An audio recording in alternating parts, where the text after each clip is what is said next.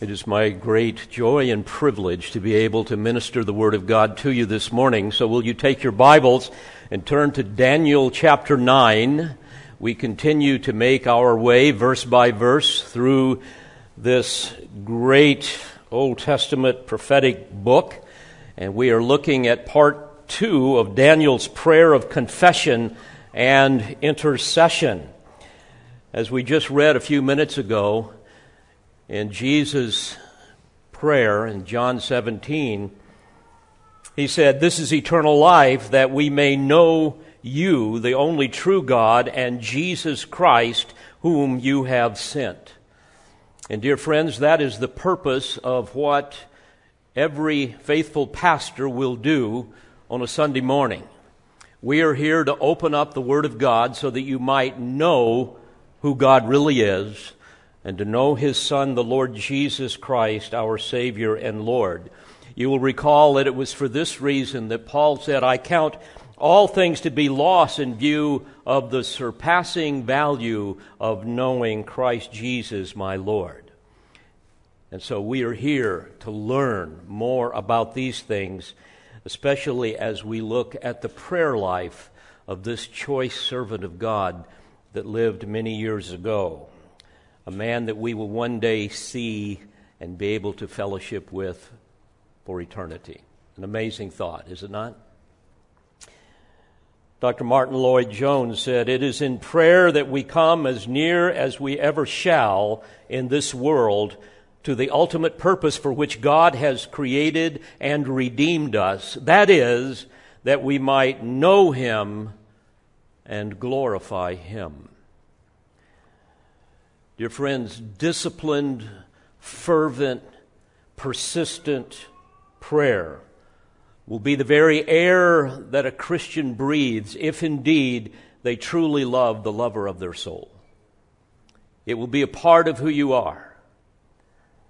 The truest passions of a man's heart can be heard most clearly in his or her prayers.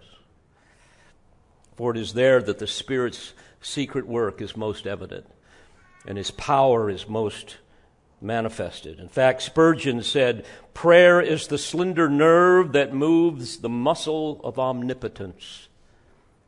He also said, It is the highest activity of which the human soul is capable. So, as we come to the Word this morning, we do so with these things in mind, as we examine Daniel's prayer of confession and intercession, may I remind you that Daniel 9 is divided into two parts. The first 19 verses speak to the issue of his prayer, and then the final verses speak regarding God's answer to his prayer. And we've been examining this chapter under four headings. We've looked so far at the impetus of his prayer and the focus of his prayer. And now, this morning, we will conclude this study on the humility of his prayer and the burden of his prayer. Now, let me give you a bit of a review here regarding the impetus of his prayer in the first two verses. There we read In the first year of Darius, the son of Ahasuerus, of Median descent, who was made king over the kingdom of the Chaldeans, in the first year of his reign, I, Daniel, observed in the books the number of the years which was revealed as the word of the Lord to Jeremiah the prophet for the completion of the desolations of Jerusalem, namely 70 years. So here, once again, we see that the impetus for Daniel's prayer was his study of the Word of God as it was revealed to the prophet Jeremiah concerning the 70 years of judgment that God had imposed upon uh, his nation uh, Israel because of their idolatry, idolatry, and especially because of their neglect of his appointed sabbatical years. And there's warnings about this, uh, for example, in Leviticus 26. And Daniel was also familiar with the last seven chapters of Deuteronomy. That's Deuteronomy 28 through 34 that provide, as David Larson says, quote, the matrix out of which the great prophecies of the Old Testament regarding Israel emerge. I wanted that for uh, an overhead last week, and we weren't able to get that, so now you have it in your bulletin so you can study that later. So you see, once again, that these are the types of things that Daniel would have understood as a student of the Word. So he knew what God had said, but he didn't really know when the clock had started to tick, when the judgment would be over, and so forth. But to be sure, the Word of God animated within his heart a desire to come before God and to cry out to Him for understanding. And certainly the study of the Word will always be the, the spirit generated wind in our sails that move us along in worship and praise in our life. Shallow study, I might add, will produce shallow praying. And all of that will produce a shallow Christian life that will forfeit blessing. So, the impetus of his prayer was when is the completion of the desolations of Jerusalem, namely the 77s? When is that going to occur? Secondly, by way of review, the focus of his prayer, verse 3, we see, I gave my attention to the Lord to seek him by prayer and supplications with fasting, sackcloth, and ashes. Again, the, because of the deep burden for his countrymen, his rebellious countrymen, and because he longed for the glory of God to be manifest in the world, he jettisoned all of the distractions in his life that he might focus his attention solely on the Lord. Adonai here, the Lord Master, the Lord God. And he alone is the ruler of heaven and earth. All authority is his. He is the object of faith and worship. And so he looked intently to God Nothing else got in his way. And that brings us now, number three, to the humility of his prayer. And we will begin here,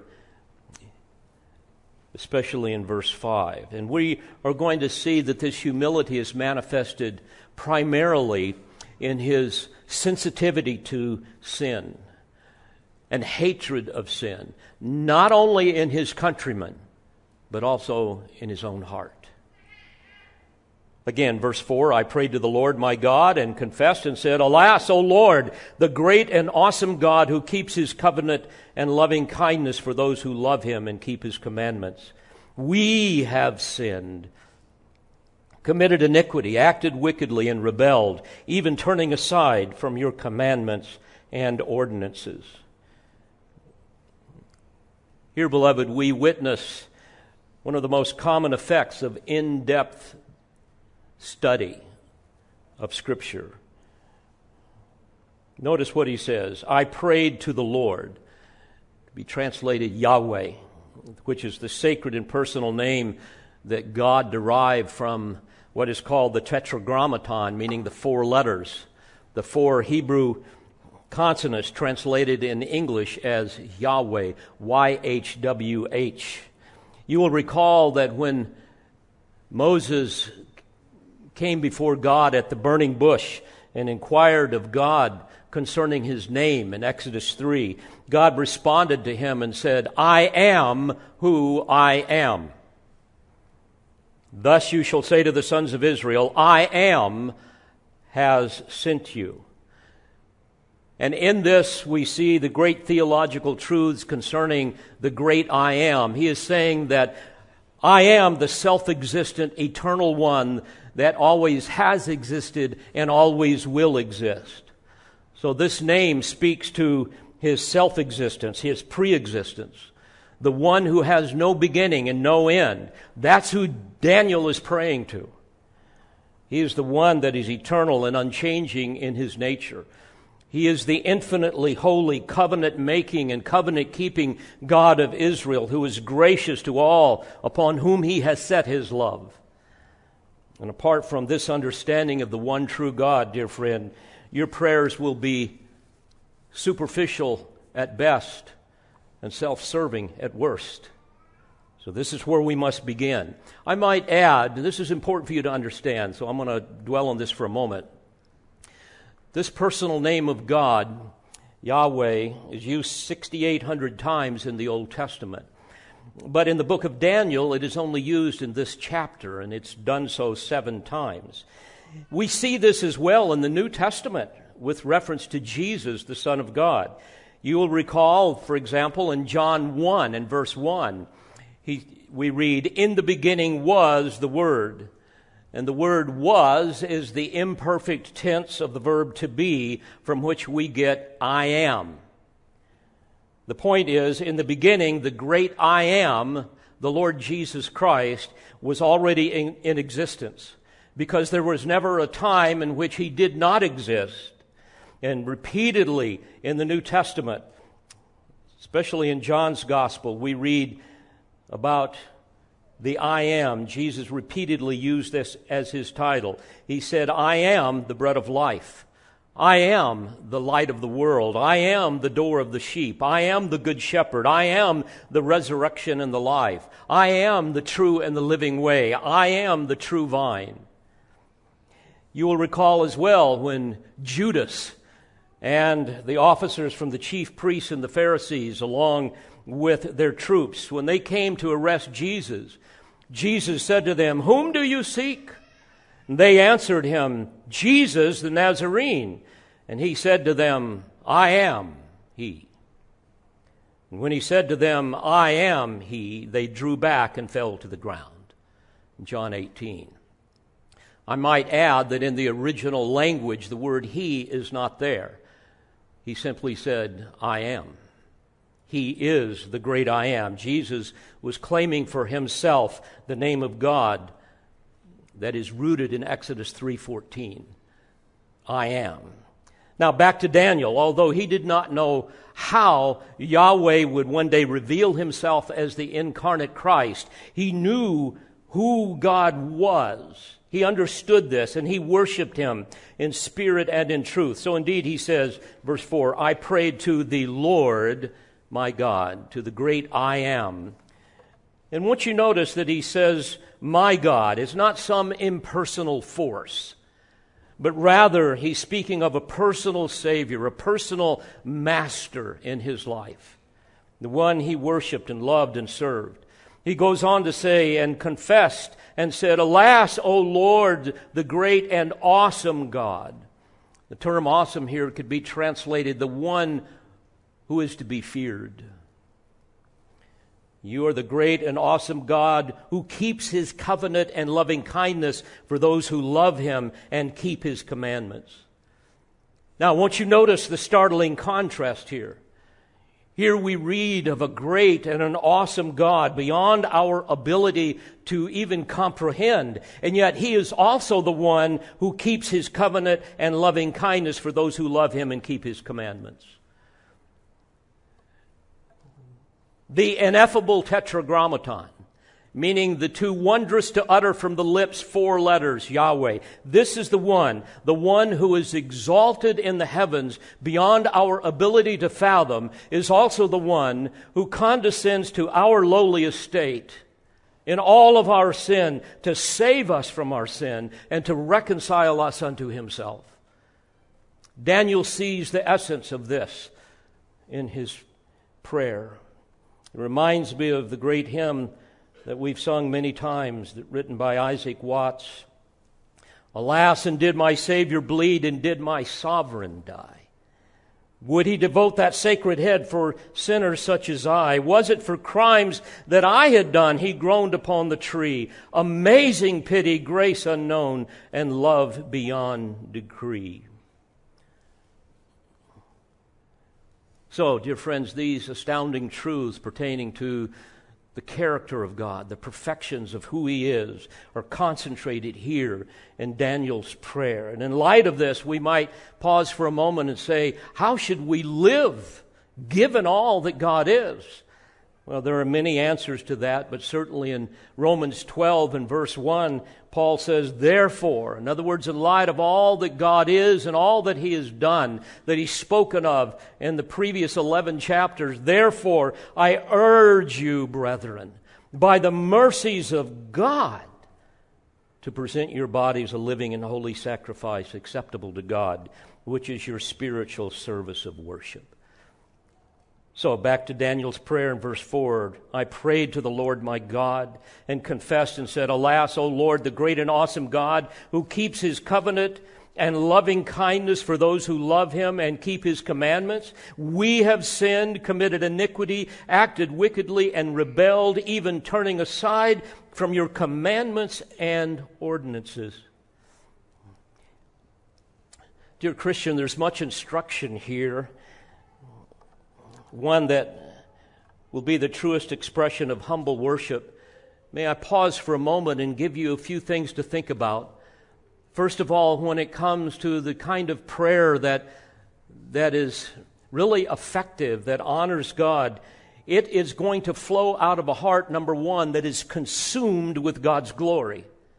This is what we see with Daniel.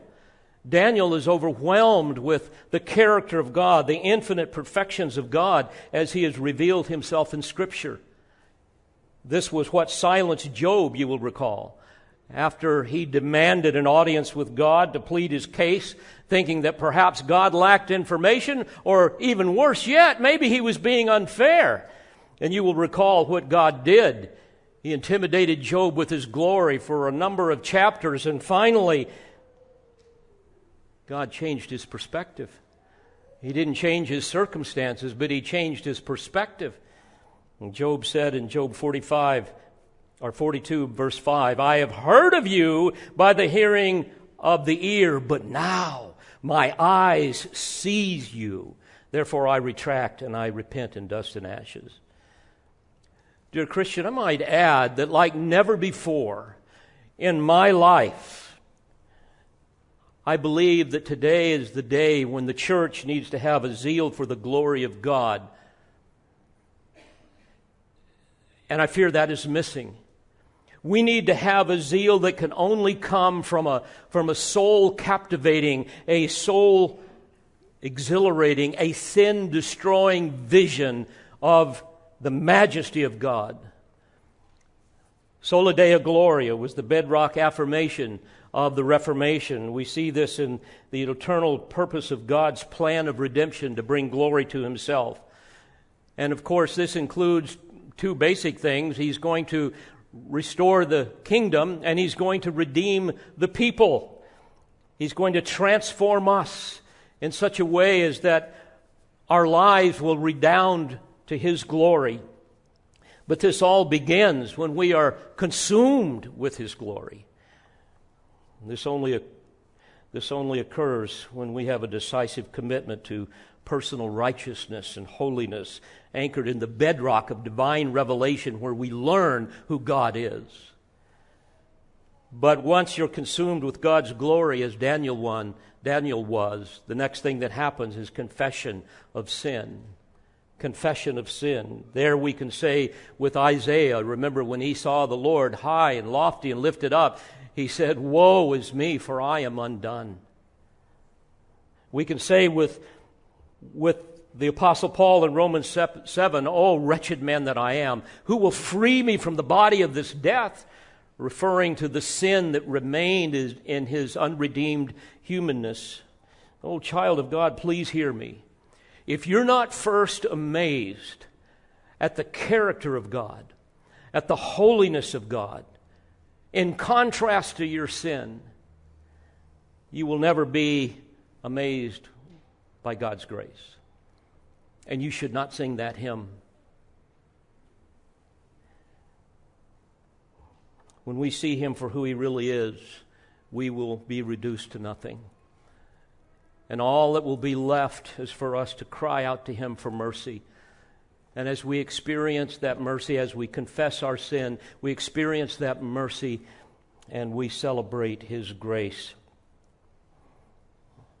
This is what we read in Hebrews 10, verse 19. Therefore, brethren, since we have confidence to enter the holy place by the blood of Jesus, by a new and living way, which he inaugurated for us through the veil, that is his flesh. And since we have a great high priest over the house of God, let us draw near with a sincere heart in full assurance of faith, having our hearts sprinkled clean from an evil conscience and our bodies washed with pure water. So when we're consumed with God's glory, it will produce within us a desire to confess our sin 1 John 1 9, you're all familiar with it. If we confess our sin, confess in Greek is a compound word. Homologeo. Homo means the same, legeo means to say. When we confess, we are saying the same things about our sin as God does. We're agreeing with God. And when we come before Him and we agree with God about who we really are, what we really do, etc., what does He do? He is faithful and he is righteous to forgive us our sins and cleanse us from all unrighteousness. And this will produce, number three, confidence in God's precious promises. This is what we see with Daniel. Daniel was convinced because of the promises of God, because he was the covenant making and the covenant keeping God, that he would forgive those who come to him in brokenness of sin. Again, for the Lord is the great and awesome God, verse 4, who keeps his covenant and loving kindness, which can be translated his steadfast love for those who love him and keep his commandments. Your friends, he knows our weaknesses. He knows our frailty, our inability to be perfectly obedient. And so, what does He do? In His great love for sinners, He extends His steadfast love, His loving kindness. The Hebrew term chesed is the one that is used. The term connotes not only um, His willingness to forgive, but His loyalty in keeping His covenant promises. Daniel understood these things. He understood that God keeps his promises even though his people don't. Isaiah 66 2, the prophet says, But to this one I will look. God speaking through the prophet here. But to this one I will look. This is what gets God's attention. To him who is humble and contrite of spirit and who trembles at my word. Beloved, I hope that is the attitude of your heart. So when we're consumed with God's glory, we confess our sin, we we have confidence in His promises, and finally, it produces a commitment to serve Him, come what may, that He might be glorified. And that's going to be the theme later on in the prayer here in verses 16 through 19. You will recall Isaiah's confession and his subsequent forgiveness caused him to hear the voice of the Lord when he said, Whom shall I send? Who will go for us? And what did he say? Here am I, send me. Well, this is the passion of all who love him and keep his commandments, verse 4. So I might add that if you have no desire to obey the Lord, no desire to serve him on the basis of the Word of God, you do not love him. Don't kid yourself. Verse 5, again, he says, We have sinned. He's including himself here.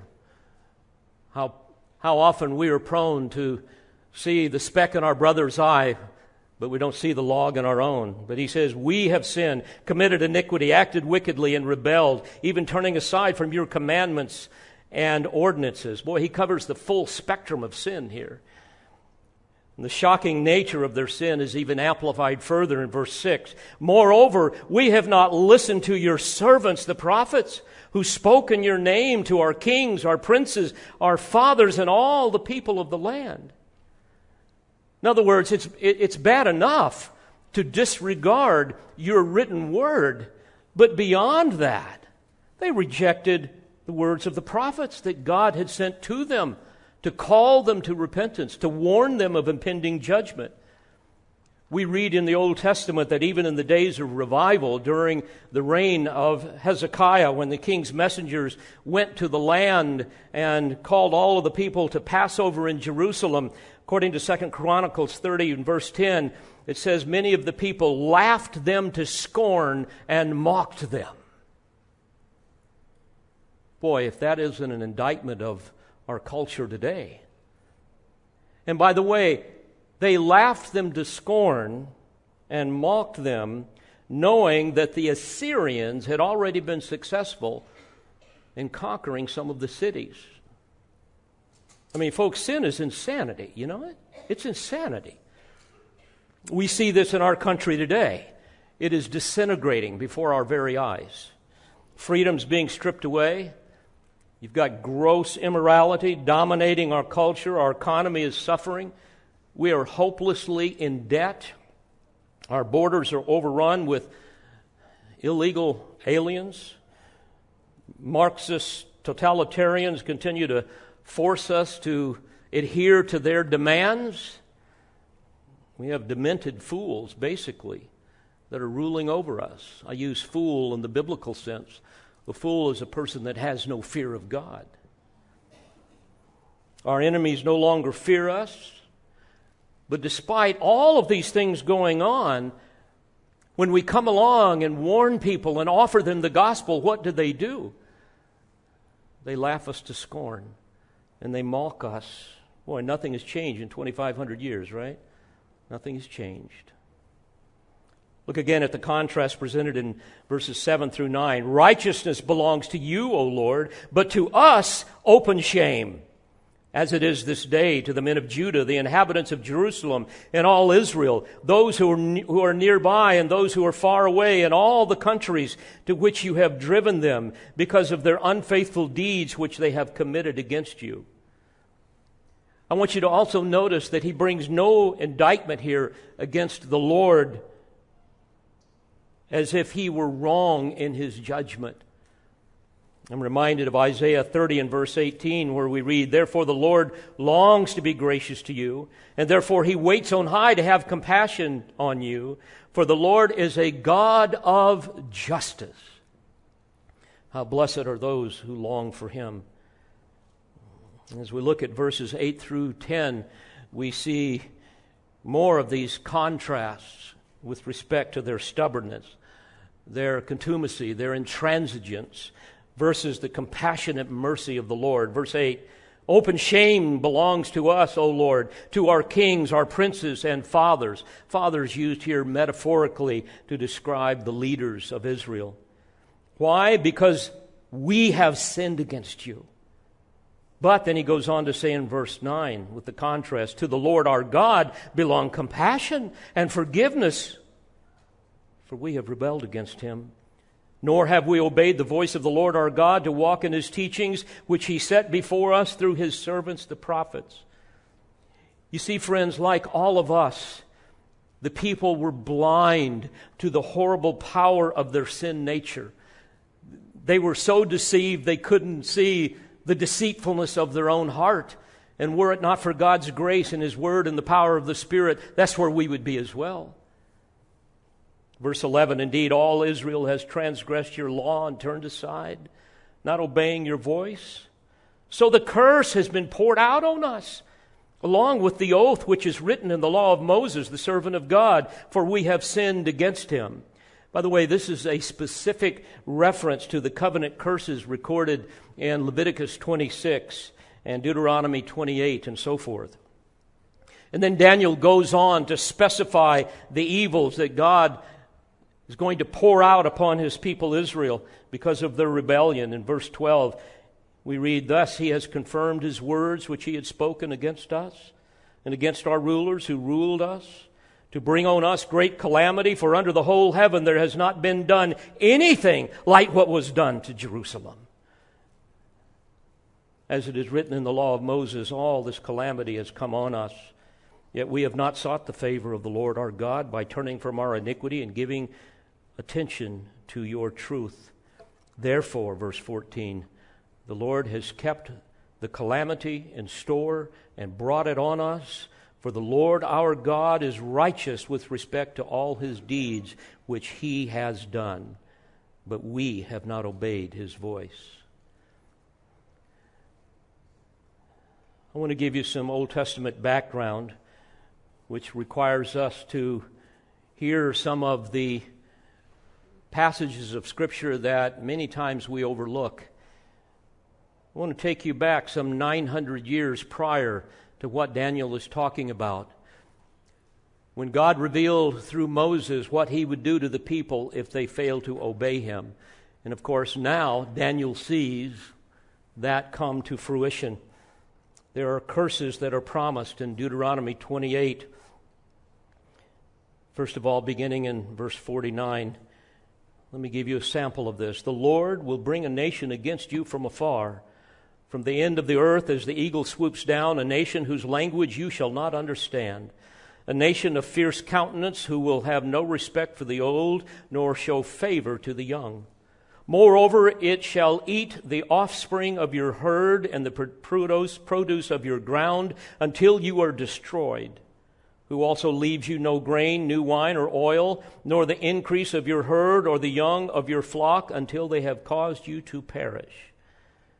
It shall besiege you and all your towns until your high and fortified walls in which you trusted come down throughout your land.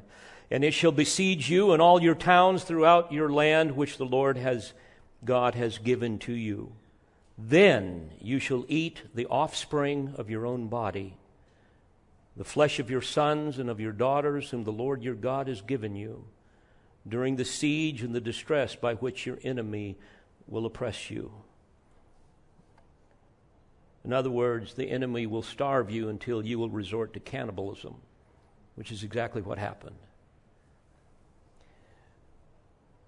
If you've ever studied siege warfare, it's an amazing thing. I've been to places in Israel where you can see the remnants of the siege warfare, like at, at Lachish with Sennacherib and the Assyrians, the great fortified city of Lachish, also at Masada. What they would do, first of all, is the, the horde would come in and they would take months and they would build a stone fence around the entire city for all of you to see, to say to you, there is no escape. There is no escape and they post their military people all around. And then they find the best way, the closest way to build a ramp up to the walls. They also find other places where they can build other ramps and other towers. And they, little by little, over time, begin to build a ramp so that they can breach the walls. And all along, they are starving the people as people died within the city of Jerusalem during the Babylonian siege, their corpses were more than they could bury, so they would throw them over the walls. The stench of putrefaction was so great, it would, you could just imagine how it would choke you.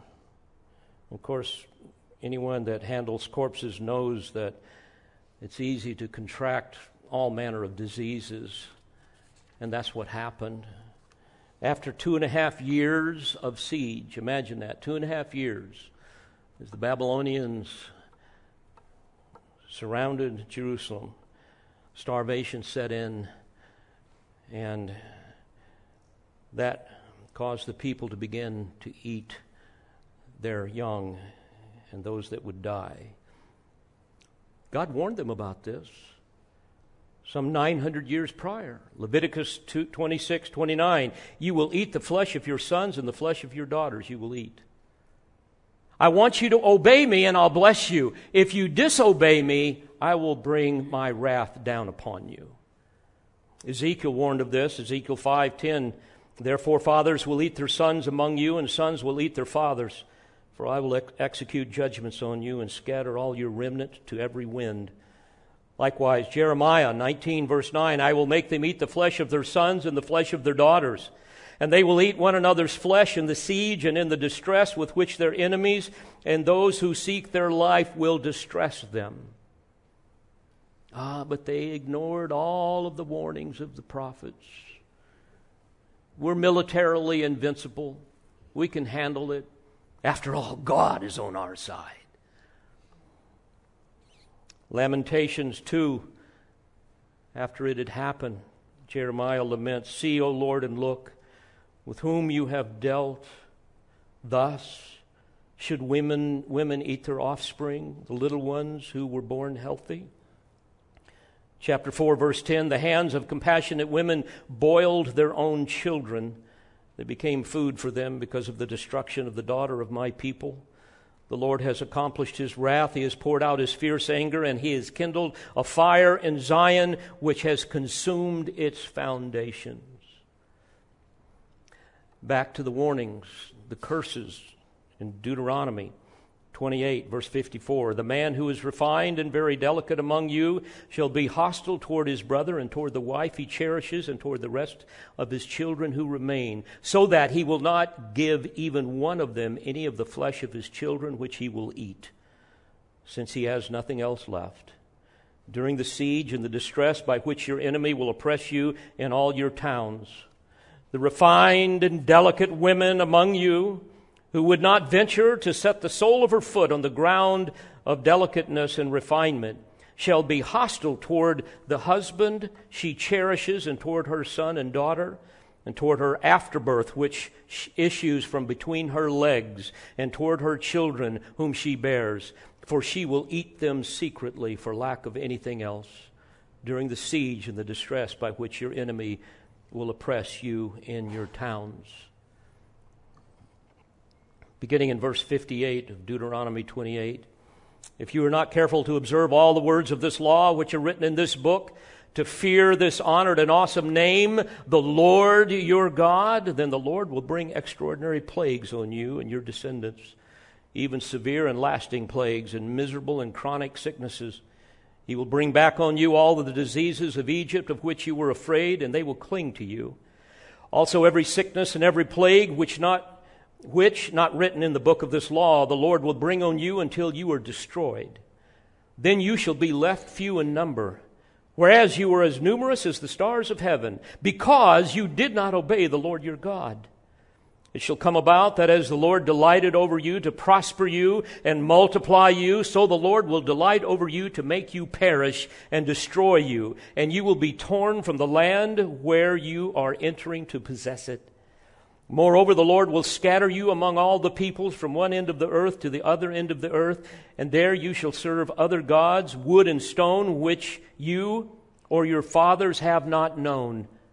Among those nations you shall find no rest, and there will be no resting place for the sole of your foot, but be there the Lord will give you a trembling heart, fa- failing of eyes, and despair of soul. So your life shall hang in doubt before you, and you will be in dread night and day, and you shall have no assurance of your life. In the morning you shall say, Would that it were evening. And at evening you shall say, Would that it were morning, because of the dread of your heart, which you dread, and for the sight of your eyes, which you will see. The Lord will bring you back to Egypt in ships by the way which I spoke to you. You will never see it again and there you will offer yourselves for sale to your enemies as male and female slaves, but there will be no buyer. Let me read you some ancient history from Josephus regarding what Daniel saw in the siege of Jerusalem and why he was passionate about praying to the Lord that the desolations of Jerusalem would come to an end for his for the glory of the Lord. Here's what Josephus, the ancient Jewish historian, said. Now, the king of Babylon was very intent and earnest upon the siege of Jerusalem, and he erected towers upon great banks of earth, and from them repelled those that stood upon the walls. He also made a great number of such banks round about the whole city, the height of which was equal to those walls. However, those that were within bore the siege with courage and alacrity for they were not discouraged either by the famine or by the pestilential distemper, but were of cheerful minds in the prosecution of the war, although those miseries within oppressed them also. And they did not suffer themselves to be terrified either by the contrivances of the enemy or by their engines of war, but contrived still different engines to oppose all the other withal, till indeed there seemed to be an entire struggle between the Babylonians and the people of Jerusalem, who had the greater sagacity and skill. The former party, supposing they should be thereby too hard for the other for the destruction of the city, the latter placing their hopes of deliverance in nothing else but in persevering in such inventions in opposition to the other as might demonstrate the enemy's engines were useless to them and the siege they endured for 18 months until they were destroyed by the famine and by the darts which the enemy threw at them from the towers. He goes on to say, Now the city was taken on the ninth day of the fourth month, in the eleventh year of the reign of Zedekiah. And when the city was taken about midnight, and the enemy's generals were entered into the temple. And when Zedekiah was sensible of it, he took his wives and his children and his captains and friends, and with them fled out of the city through the fortified ditch and through the desert. And when certain of the deserters had informed the Babylonians of this, at break of day they made haste to pursue after Zedekiah and overtook him not far from Jericho and encompassed him about. But those friends and captains of Zedekiah who had fled out of the city with him, when they saw their enemies near them, they left him and dispersed themselves, some one way, some another, and every one resolved to save himself. So the enemy took Zedekiah alive when he was deserted by all but a few, with his children and his wives, and brought him to the king. Then Nebuchadnezzar began to call him a wicked wretch, a covenant breaker, and one that had forgotten his former words when he promised to keep the country for him. Josephus went on to say, And when he had used these words to Zedekiah, he commanded his sons and his friends to be slain, while Zedekiah and the rest of the captains looked on. After which he put out the eyes of Zedekiah and bound him and carried him to Babylon. And these things happened to him as Jeremiah and Ezekiel had foretold. He went on to say, And now it was that the king of Babylon sent Nebuzaradan, the general of his army, to Jerusalem to pillage the temple, who had it also in command to burn it in the royal palace and to lay the city even with the ground and to transplant the people into Babylon. Accordingly, he came to Jerusalem in the eleventh year of King Zedekiah and pillaged the temple and carried out the vessels of God, both gold and silver, and particularly that large laver which Solomon dedicated, as also the pillars of brass and their chapiters, with the golden tablets and the candlesticks. And when they had carried these off, he set fire to the temple in the fifth month, the first day of the month, in the eleventh year of the reign of Zedekiah, and in the eighteenth year of Nebuchadnezzar. He also burnt the palace and overthrew the city. Then we read the general of the Babylonian king now overthrew the city to the very foundations, removed all the people, and took for prisoners the high priest Seraiah and Zephaniah, the priest that was next to him, and the rulers that guarded the temple, who were three in number, and the eunuch who was over the armed men, and seven friends of Zedekiah and his scribe, and sixty other rulers all whom, together with the vessels they had pillaged, he carried to the king of Babylon to Riblah, a city of Syria. So the king commanded the heads of the high priests and of the rulers to be cut off there, but he himself led all the captives in Zedekiah to Babylon. He also led Josedek the high priest away bound. So that gives you a flavor of what happened, dear friends. You understand now the passion of Daniel's heart. People were warned, but they ignored the one that loved them enough to call them unto himself. Verse 12, back to Daniel 9. Thus he has confirmed his words which he had spoken against us and against our rulers who ruled us to bring us great calamity, for under the whole heaven there has not been done anything like what was done to Jerusalem. So we see the humility of his prayer most prominently in his confession. And finally, we see the burden of his prayer. And here he petitions the Lord for forgiveness, for restoration. Notice verse 15. And now, O Lord our God, who have brought your people out of the land of Egypt with a mighty hand and have made a name for yourself, as it is this day, we have sinned, we have been wicked. Now, mind you, here he is reminiscing about the God of glory that delivered his people out of the bondage of Egypt to put his glory on display.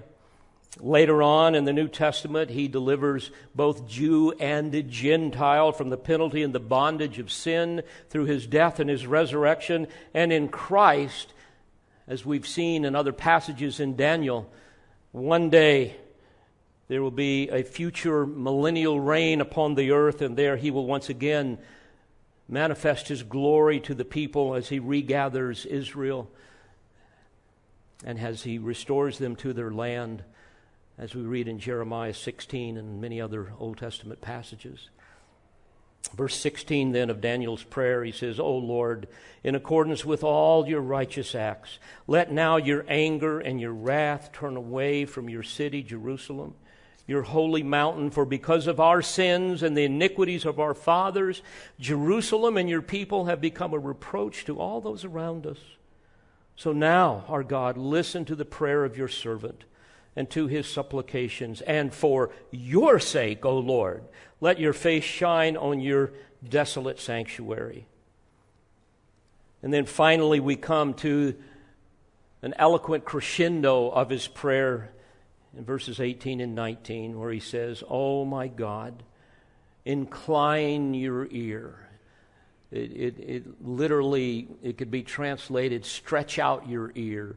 It's like hold your ear with the cup of your hand and listen carefully to my plea. Oh my God, incline your ear and hear. Open your eyes and see our desolations in the city which is called by your name. For we are not presenting our supplications before you on account of any merits of our own, but on account of your great compassion. O Lord, hear.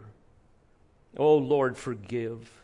O Lord, listen and take action for your own sake. O my God, do not delay because your city and your people are called by your name. He uses five verbs hear, forgive, listen, take action, do not delay. Once again, dear friends, you see a passion for God's glory to deliver his people who were called by his name and thus to bring honor to himself. Well, dear friends, in closing, I hope you don't miss the great truths herein. Not only are these great historical facts that we can look back to, but they also demonstrate some great theological truths, not the least of which is this God means what he says. God means what he says. All sin is going to be punished.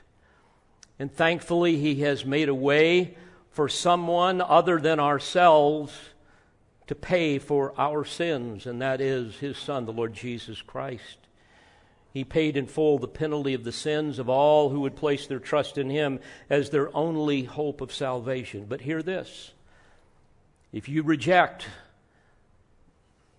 his call, to repentance, to come to faith in Christ, your sin will be paid for not by Christ, but by you yourself. And you will pay for that in the torments of an eternal hell. Because God means what He says. Dear Christian, I hope you will give heed to the instructions that we glean from Daniel's prayer.